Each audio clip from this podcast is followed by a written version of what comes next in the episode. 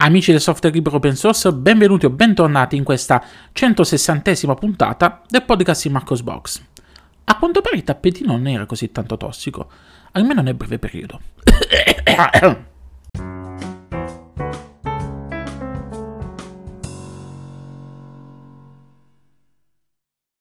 E rieccoci qui in questa nuova puntata del podcast di Marcos Box a commentare con voi le principali notizie del mondo del software libero open source.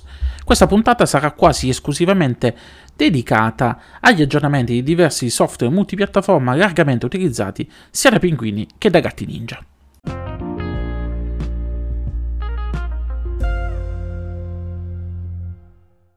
Apriamo questa puntata così come era stata aperta la precedente, ovvero parlando di Fedora 39, una delle distro più amate e apprezzate dai pinguini di mezzo mondo. Luca ha pubblicato una nuova guida post-installazione dedicata a Fedora 39 Workstation, ovvero l'edizione principale di Fedora, quella con GNOME, giusto per intenderci. Nella guida vi dà alcuni suggerimenti su cosa aggiungere alla distro per rendere usabile per la maggior parte delle operazioni quotidiane. A breve poi arriverà anche un ulteriore articolo con alcuni consigli su come personalizzare Gnome Shell su Fedora 39 e rendere la shell più usabile, più vivibile, più, più comoda per l'uso sul desktop.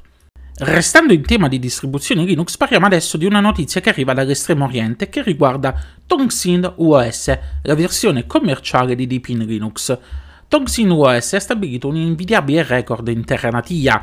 Stando al comunicato stampa rilasciato da Toxin Software, la società che guida lo sviluppo e commercializzazione della distro, Toxin OS viene utilizzato in Cina da oltre 3 milioni di utenti paganti, diventando così il primo sistema operativo in Cina a raggiungere questo obiettivo. La società crede molto in questo progetto investendo denaro in centri di sviluppo e collaborando con oltre 20 produttori di periferiche e agenzie di certificazione per testare e certificare diversi tipi di componenti hardware, ma soprattutto collabora anche con i principali produttori di chip, eh, coopera ad esempio con eh, Longsong, Feintang, Haiguang, Xiaoxin, Sunway e se tutti questi nomi non vi dicono nulla, beh, collabora anche con Intel, il big della, eh, della produzione di chipset che tutti quanti conosciamo.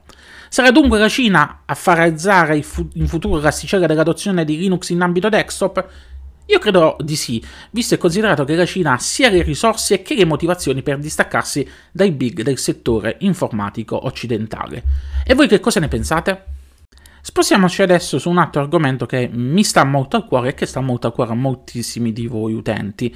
E nelle ultime puntate vi avevo parlato di due buone notizie riguardanti Wayland, ovvero dell'inizio dell'aggiunta del supporto a Wayland per Cinnamon e della migrazione a Wayland per Pantheon su Elementary OS 8. Beh, eh, la Wayland mania sembra essere inarrestabile e adesso ha ufficialmente contagiato anche KDE Plasma.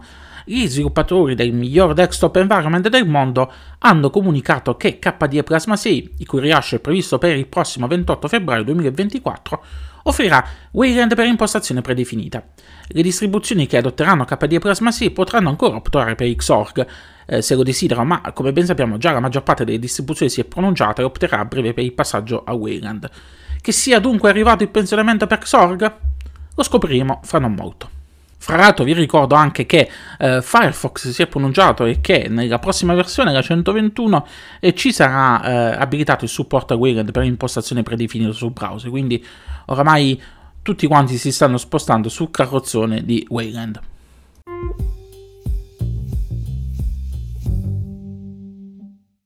Cambiamo adesso argomento e passiamo a parlare dei software liberi che sono stati aggiornati in questa settimana.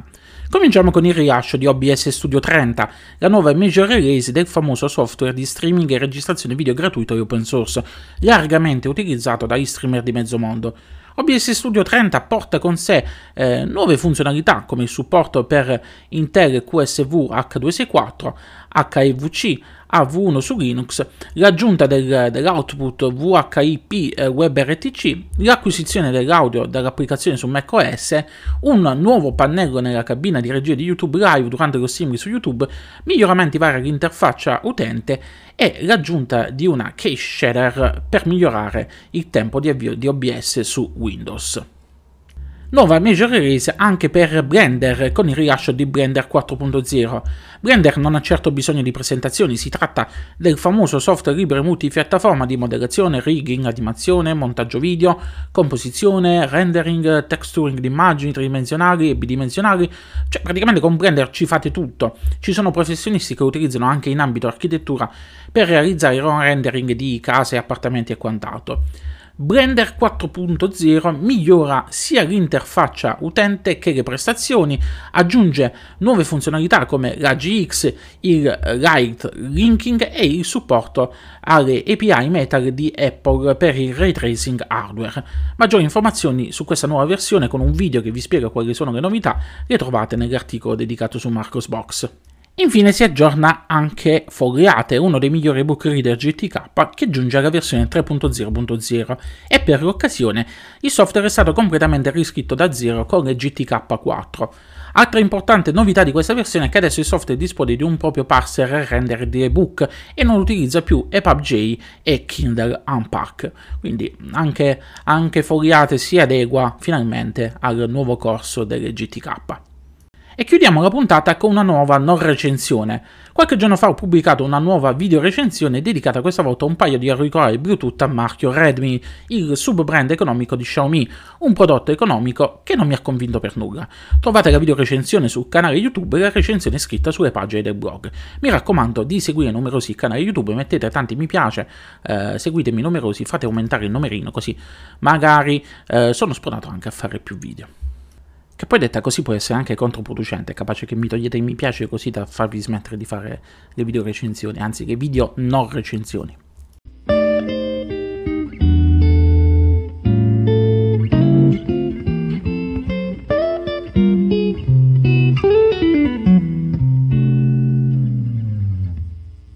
E con questa ultima notizia si conclude qui questa 160esima puntata del podcast di Marcos Box. Come sempre vi invito a seguirmi numerosi sulle pagine social su Facebook, X, LinkedIn, Mastodon, ma anche su YouTube e Telegram. Vi ricordo inoltre che su Telegram trovate tre canali per seguire il blog, la pagina principale con le notizie che potete utilizzare a modo di feed reader, la community Telegram dove potete discutere di tutto quello che vi interessa ed infine un canale Telegram con una serie di offerte Amazon da me selezionate che potete utilizzare per supportare supportare il blog grazie ai link affiliazione o se siete più smanettoni potete utilizzare direttamente voi il codice referral marcosbox-21 che trovate comunque pubblicizzato sul blog. Ehm, vi ricordo che questa è la settimana del del, chiama, del, Black Friday su Amazon, quindi ho iniziato a postare più, uh, più articoli, ho iniziato a selezionare più articoli. E, um, fatemi sapere poi se, se, volete supportare il blog, se avete qualche articolo in particolare che volete acquistare, eh, comunicatemelo tramite Telegram vi genero il link referral. Beh, con questo è tutto. Un saluto a tutti quanti, lunga vita e prosperità e ci riascoltiamo la prossima settimana con la prossima puntata del podcast di Marcos Box. Ciao ciao!